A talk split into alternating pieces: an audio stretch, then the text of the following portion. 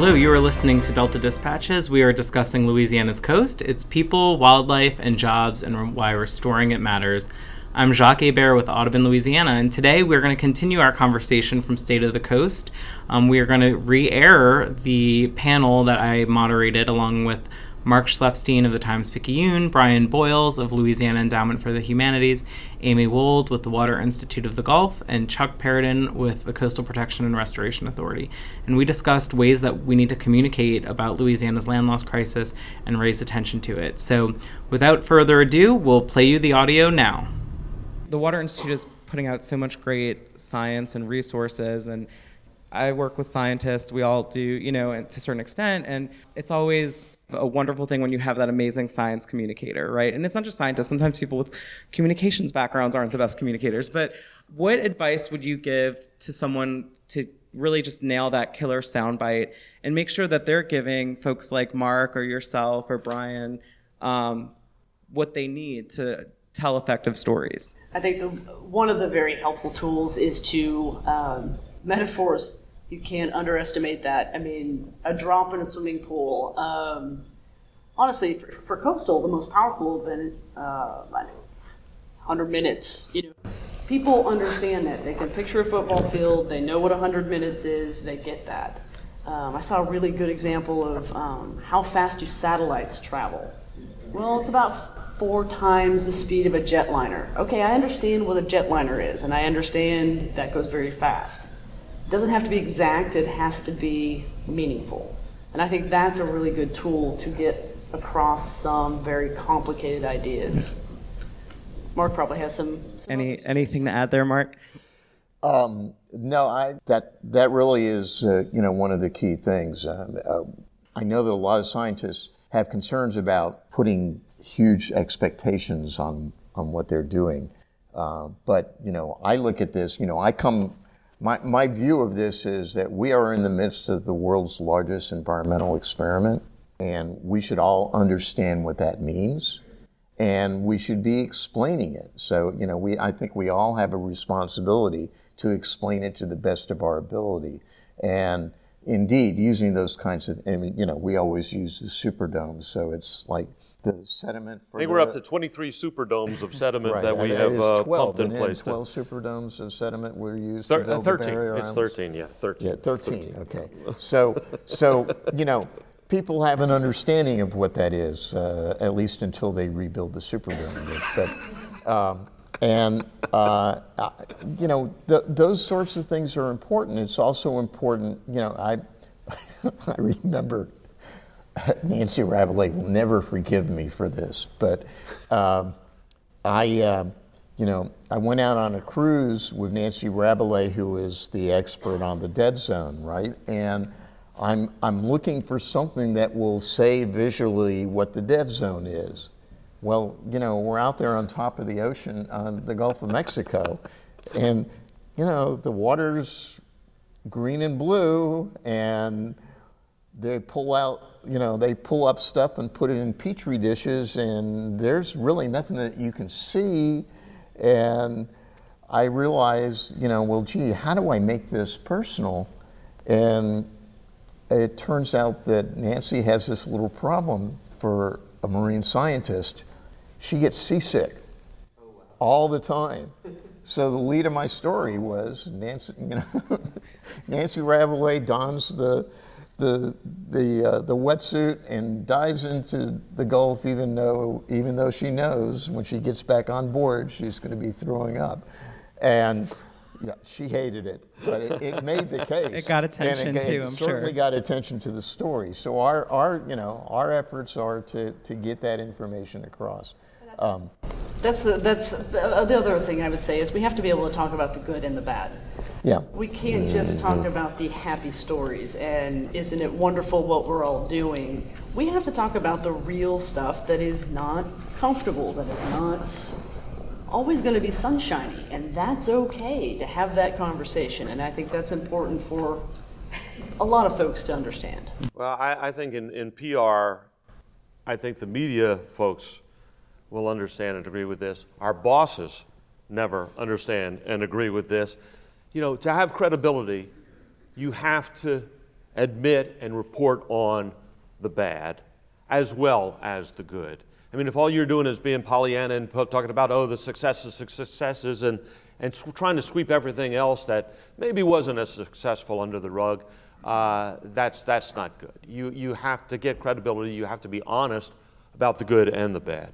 It makes me think of scientific studies where at the end they kind of tee up this is what we don't know, this is what's left to study, and it's kind of advancing that conversation of here, here are the gaps, you know, and there, I have that experience too. I won't go into the details, but there was a recent uh, national NPR story that had a really killer quote, um, but there was like one little mention of uh, another study that was kind of uh, a little bit more, I would say, uh, you know, n- not negative, but just kind of painted a, a darker picture, I guess. And someone was like, why, why did they include that? I'm like, because it's a study that's out in the world and they're telling the whole story. So, um, but let's talk about um, your role, Chuck, a little bit. Um, it's been a busy uh, few years, decade, for the Coastal Protection and Restoration Authority. You all had the 2017 master plan last year, 2019 annual plan. Of course, projects are moving forward um, quickly, the opening of the Center for River Studies.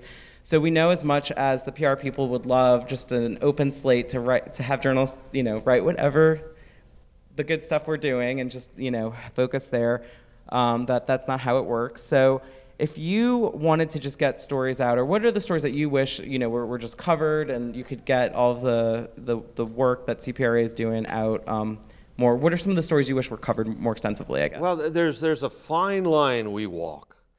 We we need to tell people about the damage that has been done, that is ongoing, the challenges that face us, and it's it's daunting. I mean, that's that's discouraging news. But, and, and, and oftentimes that's the easiest thing to get reported, you know. You know, thousand airplanes land at the airport and nothing but let one crash and everybody's there. But it, it can be kind of counterproductive if that's all the people are hearing, if that's all the nation is hearing. Oh man, it's just, uh, you know, we've been hearing about this all these years. They haven't solved it, they haven't done it, they haven't uh, made any advancement, it's not getting any better. At which point, it's like, why would the nation and these other congressmen and uh, you know appropriate any more money to us? Well, if it's not working and nothing's getting done, you know, it's like it's a lost cause. So we we walk that fine line. We need to poor mouth ourselves so we because we're begging for money. We are. But at the same time, I like I would like to see us have more report on the successes that we've had because people need to know that the money that's been sent here has been well spent and is making a difference. Uh, I know the Picayune, hopefully this weekend, I, they're doing a, a, story on the Barrier Islands.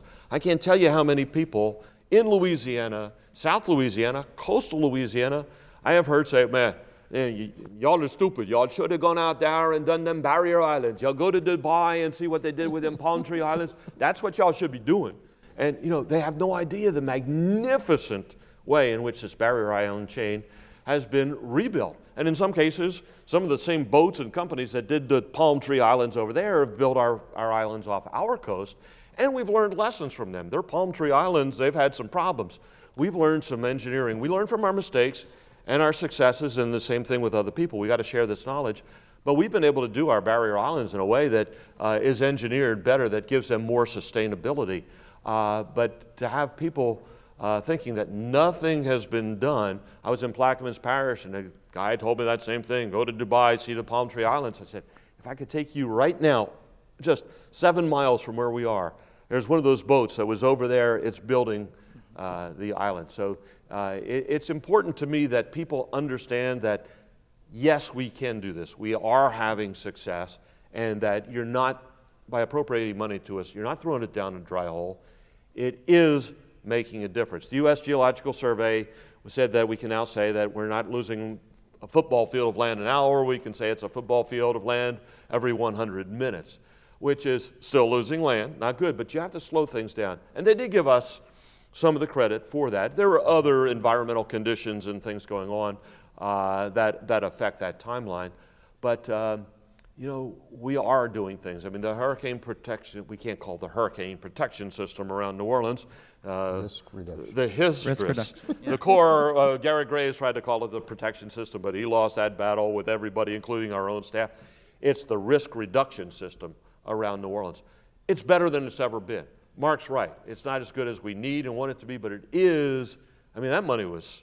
There's some phenomenal structures there, and people else need to know this. And I've had we've had interns from New Orleans working with us and said, "Well, nothing's been done around New Orleans since the, the you know since uh, Hurricane Katrina." And so I show them my slideshow, and it's like, "Oh, we had no idea the biggest pump station and the gates and the flood walls and all that." So you, I mean, you have had some successes in telling that story, right? So what, I mean, I know you've done media tours. What are some of the other strategies that you've employed to make sure that the work that CPRA is doing, the projects that are being built, are getting the attention that they deserve?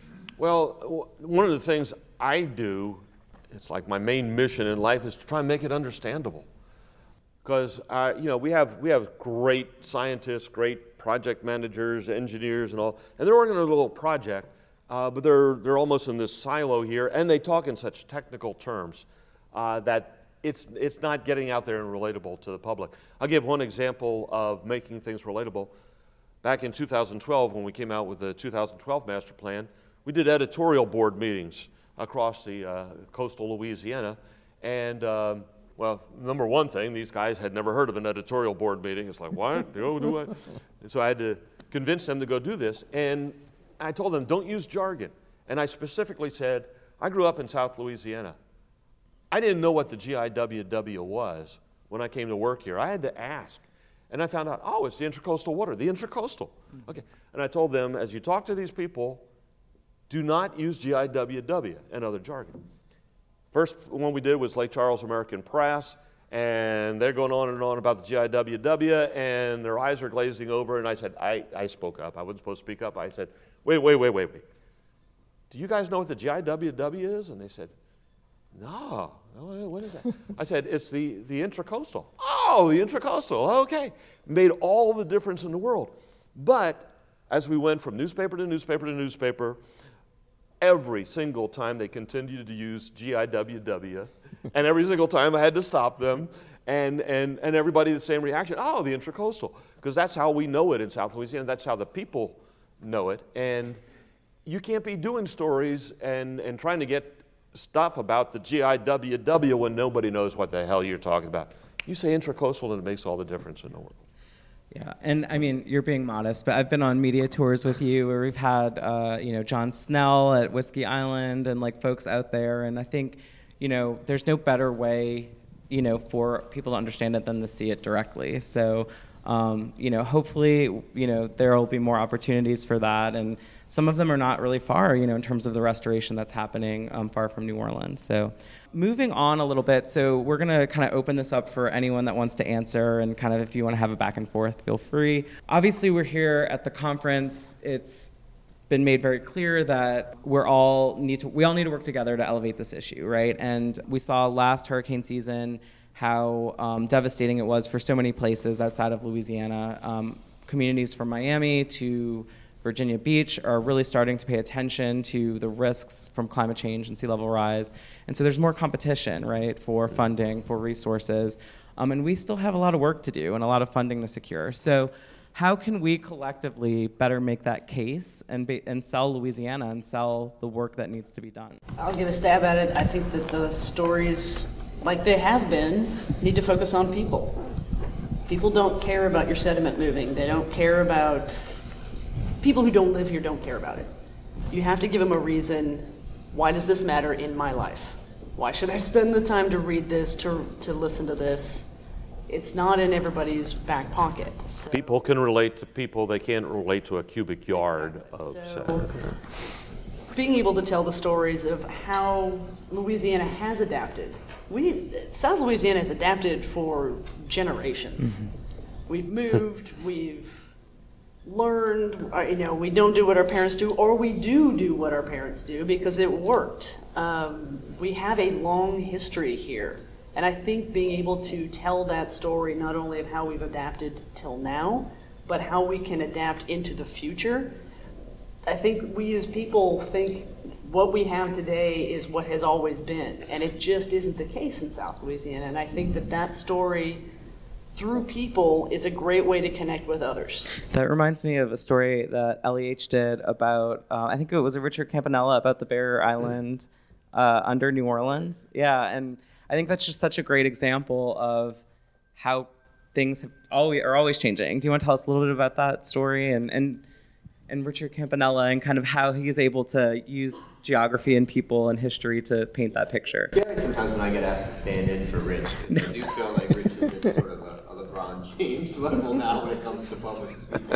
Uh, but it was about Pine Island, right? Yes. It's the Barrier Island underneath the, the city. Um, I think he's always really good at giving you this long scope so that you have an idea of sort of the short lifespan of some of this the land that we're talking about and also how shifting it is all the time. And i think that dynamic change is, an interesting quality that people can tune in on. And i guess what i was going to answer your question too is i think that the dynamic deltaic world that we live in has always been uh, mirrored in our culture.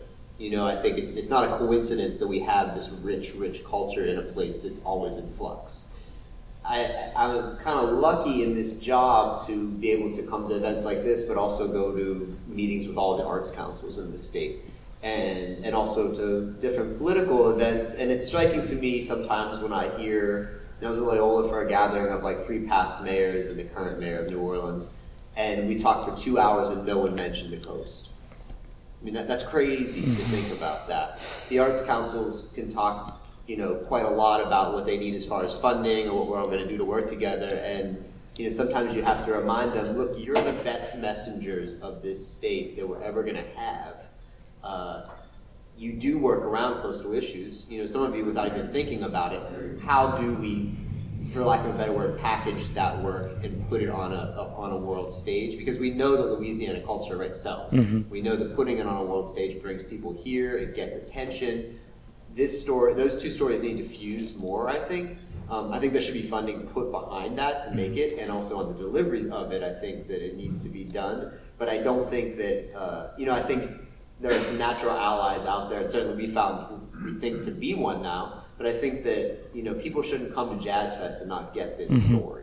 Um, how you do that, I think, isn't easy, but um, you know, I think our friends from Shell could help with yeah. that. lots of folks could help with it. I, but I think that uh, to get the story out more, it, we sort of have to lean into that unique quality of Louisiana that we all sort of take for granted. And we've been focusing a lot on this panel on kind of traditional media, you know, uh, magazine, news reporting, uh, documentaries, but you know, Frank Relle has been here at the conference, and his ph- photographs have been um, on display. Um, Wendell Curall, we were talking about the play around Cheniere Caminada. So it, it doesn't just have to be, I mean, art has a huge role to play in telling the story as well, correct? Yeah, I think theme is a good one to stick to. I, I think in the humanities, you know, you know, I think that we always think about ways to give that context next to the art, and I think that um, I think that more and more news outlets are also looking for ways to present this in a visually stunning way, as the New York Times piece did to pull people in, and I think that you know, uh, digitally, there's a lot of ways to do that now. Mark, from your perspective, I mean, covering this issue here in Louisiana uh, for so long, but then also, you know, with this recent partnership, I mean, what about what can Louisiana be doing to make that national case to get people to care and pay attention? I mean, is it really going to take another hurricane for the attention to come back to the state, or? Um, that that unfortunately is a is a good question. Uh, we've got you know, the legislature today meeting over a budget where it, you know, the, the ends don't meet, they continue to not meet. And fortunately, the, you know, most of the money involved with coastal restoration, at least, is, is completely protected.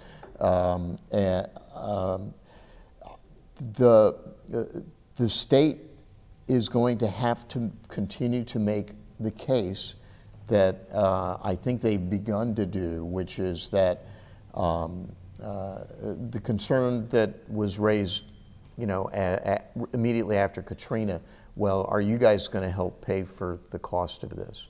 And we were given a free ride for, uh, for you know, so far for 13 years on our share of the cost of the levee system, and that that bill's coming due.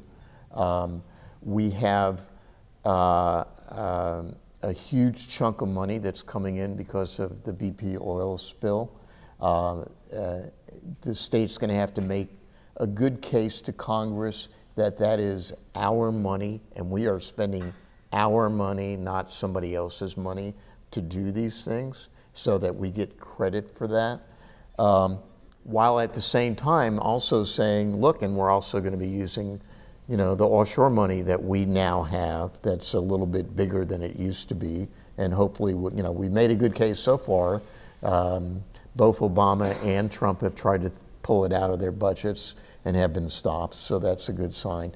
Uh, but we're also going to, ha- you know, the, the state itself is going to have to follow the lead of Lafourche and, and Terrebonne parishes and say, look, we have to pay for this ourselves. We, you know, a share of this is our own cost, and we need to do that. And recognize that, you know, one of the ironies about what we are doing and what we have done since Katrina and giving ourselves both much better levees and starting the coastal restoration program is that everyone else in the United States now looks at us and goes, well, we need that too, you know? I mean, New York City is talking about building a surge barrier. Uh, after, after Harvey last year, uh, Texas is looking at a complete, um, a complete uh, risk reduction plan for them. And those are, you know, they're going to be going to Congress and asking for that money. And that money is probably going to go to them. And if it's going to them, it's not going to be coming to us. So we're going to have to make sure that our arguments uh, continue to be on point and continue to show that we are helping ourselves so that Congress doesn't get into that point of, well, you know, they never pay for anything. And you were referencing that the voters of Terrebonne and Lafourche parishes. Right. Yeah. They, they both passed uh, uh, multiple uh, sales tax increases to pay for, uh, for levees. And, um, you know, I'm still waiting. We're still waiting to see that in some of the localities here in the New Orleans area. Um, and you know, and the state has some serious concerns about how to pay that $100 million a year bill that is going to that is going to come due probably next year. So. Well, I'm sure you'll be following that story yeah. uh, closely in the years ahead. So, um, let's talk a little bit about what are some of the other stories, or they're they're not stories because they don't exist, but stories that you wish would be reported, or, or opportunities that you think um, for talking about coastal issues in Louisiana that just, you know, you think haven't gotten a big spotlight on them? What are the underreported stories that you would like to see uh, more of a focus on? And anyone on the panel can take this. Well, na- nationally, it's the importance of Louisiana to the rest of the nation. And I think that's really, really important that they understand that because we are uniquely important to the nation for the waterways and the waterborne commerce that comes down here. But when you look at the ports of Louisiana. Louisiana is the number one state in the nation for ports and tonnage by far. We, uh, the tonnage we have is more than double New York, New Jersey, and California combined.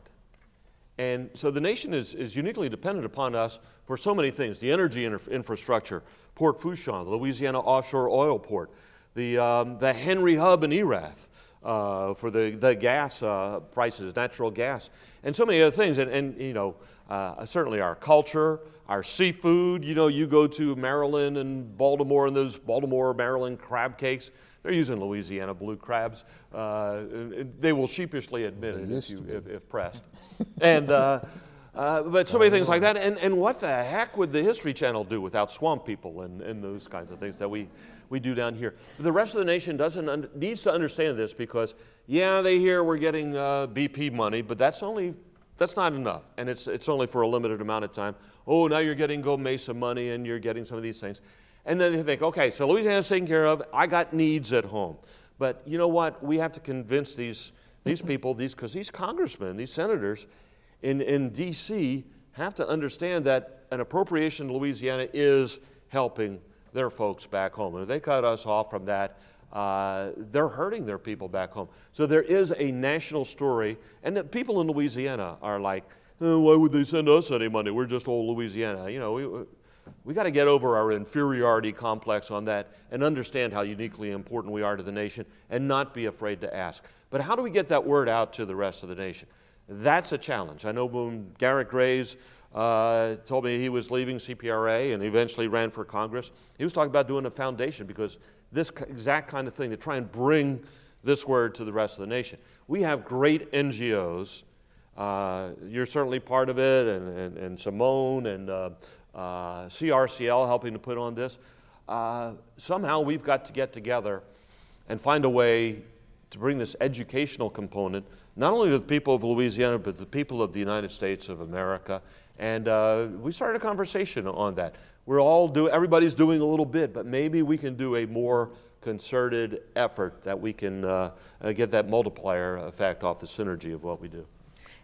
Do you want to ask? Oh, so, Amy, I want to go Amy real quick because being kind of the journalist now inside, what is what is your perspective on the underreported stories? Yeah, I may not be as good of a communications person as I think I am because with the conversation and the stories that I want to see, and it's starting to happen, is the real down to earth discussion about what do we do with the fact that we're smaller in 50 years? What do we do with that? Because every community, every person who hears coastal restoration, in my experience, hears coastal restoration in my backyard.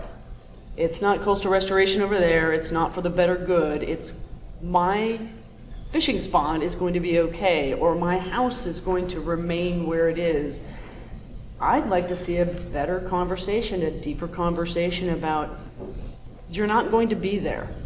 This is, and if you're not going to be there, the way you are now, can you change the way you are living there? Or is it just not possible mm-hmm. anymore? And I, and it's tough and it's an awful, awful thing. But until we have that honest conversation about what do we do with communities that aren't getting the restoration in their backyard, I think we're not being we're not telling the whole story. Were you going to add to that, Mark? So, a couple of things that uh, I've been thinking about, in part because of uh, listening to sessions here. Um, uh, couple of issues that, that we need to do a better job of explaining are okay, so what exactly is going to be the effects of, of these projects? I sat through a session yesterday about um, uh, comparing, uh, quote, natural wetlands to restored wetlands, and all of the restored uh, things were not as good as the natural wetlands. And I'm like, yeah, well, well, of course they're not. They're restored, you know, and you're looking at them five to 12 years. How long were those natural wetlands there? Were they there for 100 years, 200 years, 300 years? We don't know. So that's one of the issues that we need to do a better job of explaining. We need to do a better job of explaining in great detail what is going to happen to fisheries in, in as these, especially the diversions occur. Um, what are we going to do with, with the people who now are making their living off of oysters, who will be put out of business by these projects, which we know it's going to happen. I mean, everybody knows it and they're ignoring it. Uh, like I said, when I was here in 1984, all the oystermen got up and said, you know, you're going to put us out of business with Caernarvon. And, this, and I remember very well. Department of Natural Resources officials said, yep, we know that. You're under 15 year leases, and at the end, we won't give them to you. And in the back of the room was a guy from Wildlife and Fisheries sitting there. And what happened was that Wildlife and Fisheries kept giving out the leases every 15 years until they got killed, and the oystermen sued, and we ended up with a case that went all the way to the Louisiana Supreme Court before uh, the court ruled that, you know, our Constitution says, sorry, the environment takes precedence over your particular uh, economic value because your economic value is given to you by the state, and the state is making this decision. So we need to recognize what those are and do a better job of explaining how we're going to deal with that. And the state needs to do a better job of explaining how it's going to deal with that, which it hasn't done yet. It hasn't said, well, this is where the new oyster beds are going to be, or here's the big pot of money that we have that will buy out oystermen. They haven't done that yet. They're moving it, you know, they're kicking it down the road. You know, used to be five years down the road. Now it's six years down the road because they expanded the time for the next uh, um, update. So that's, that's, that's another one. Um, the, the other is continuing exactly uh, what you were saying, a much better idea of, of where are people, you know, where, drawing Louisiana's new map. That was the, the, the uh, National Academy study that was done in 2005, 2006, that said the Louis, state of Louisiana needs to draw a map that shows what, what is salvageable. The state has done a great job of doing that in the last uh, several iterations of the master plan, but it hasn't taken that next step. It's hiding behind that. People are any, any plans to to um, tell people uh, whether or not they can live in this area are going to be completely voluntary. Well, that's nice, but how voluntary is it if what you are doing is going to guarantee that that community is not going to exist? Now is the time to really start doing that. The state has begun doing that uh, with the non-structural program that is put into place, but you know, you look at that, and there are 26,000 homes in that plan um, for six billion dollars. So that's, you know, need to do a better job of that. We, we as the press need to do a better job of explaining all that. Yeah, I'd, I'd, I'd fault CPRA and the master plan for that uh, non-structural program, $6 billion. It's down the road. Uh, we not. don't have the money, we don't have the resources uh, right now to, to institute that. And our, our efforts are being concentrated on doing the kind of ecosystem restoration and protection so that hopefully we don't get to that point where we have But to do it to that But degree. it's not down the road because people have to pay flood insurance today. And that flood insurance is going to continue to rise to the point where they will not be able to live in their homes because the state has made a conscious decision that they will not be protected by levees. There's nothing wrong with that oh. decision, it's an accurate decision, but what has to be done is that the state also has to recognize that it's going to have to deal with the financial problems of those communities. True, and what the state recognizes is that we don't have the money to do it all. Uh, we're resource constrained, the $50 billion for the master plan. The, some people think that we're saying that we can fix the coast with $50 billion and do it in 50 years. That's not what it is at all. I mean, you take the uh, first 2007 master plan and you add up all the projects in there, and it's hundreds and hundreds of billions of dollars. And so when they did the 2012 plan, they said we have to be more realistic. What do we think we can possibly get over the next 50 years and then prioritize the projects? We need more. We're tr- more money. We're trying to get more money. And, you know, the, the master plan, even taking into account the 2017 master plan, the higher levels of sea level rise, and we have three scenarios, but if you look at it, the, the big drop off doesn't really occur for almost 20 years. So that's a window of opportunity we have right now. If we can get the money and we can take those projects that are in the master plan that are 20, 30, 40 years down the road and get the money and front load those during this window of opportunity, that's a priority to try and keep that map from turning as red as we always show and that drop off and to try and, and, and create an environment where people won't have to move out of their homes. And, and Mark's right. I, I don't disagree with him at all on this, but uh, you can't do it all with the limited resources. And, uh, you know, Well, we have one- people working on this full time. And, and, and, and that's, you know, that's something that was in, uh, hinted at in the, uh, the New York Times series shared with the, uh, with the Times Picayune. I know when I was writing with the, uh, uh, the guys and looking for a theme, and, and part of it is how heartbreaking this is. Mm-hmm. And it's not just heartbreaking on the people whose homes are affected. I mean, these are our homes. This is our community. These are our, this is our family. This is our culture. But it's also very, very hard on the people who are doing the master plan, knowing that we can't do that ring levee around Lafitte. Wonderful people, great culture, great history, love them.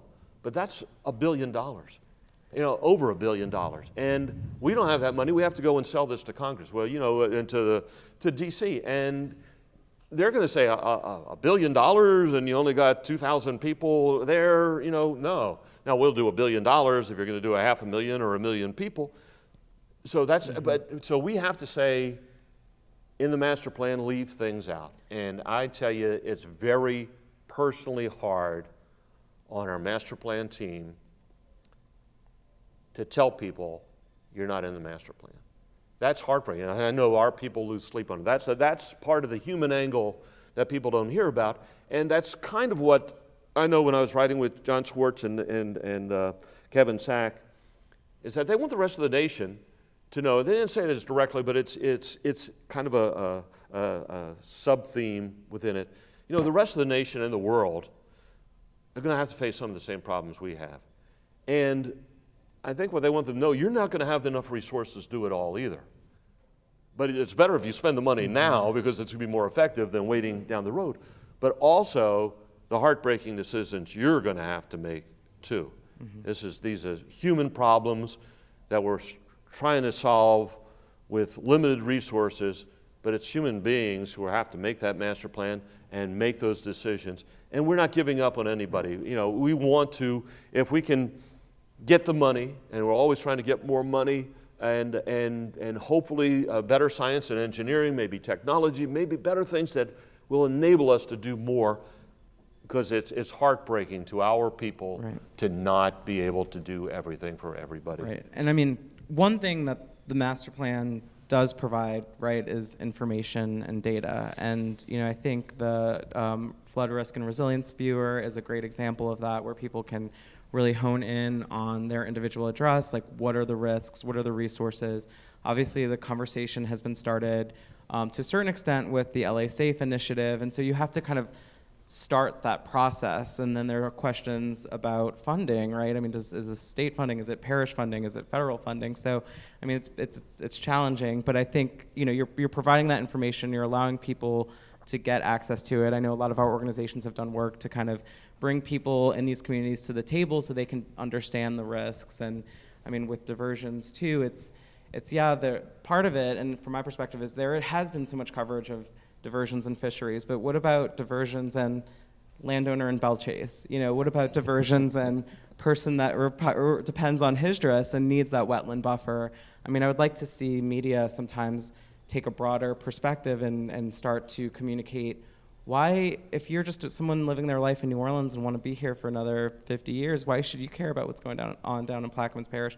Why, if you're living in Belle Chasse or Chalmette, you should care? So, I mean, it's hard. You know, we all have different aspects of this, mm-hmm. and so many of us are affected in different ways. Um, but I think we got a little bit of a preview of some of the stories that are to come in the in the years ahead. So um, I'd like to open it up to questions from the audience. But first, can we please give a round of applause? I mean and you have been listening to Delta Dispatches on WGSO 990 AM. We were re airing a panel from the State of the Coast Conference featuring various journalists and communicators, um, all targeted toward raising awareness to Louisiana's land loss crisis and mobilizing support for the solutions needed to address it. Hope you enjoyed the conversation, and we'll be back next week with another show. As a reminder, you can go online anytime at deltadispatches.org, subscribe to the podcast, rate us, and catch up on previous episodes. Thanks for listening, and we'll see you next week.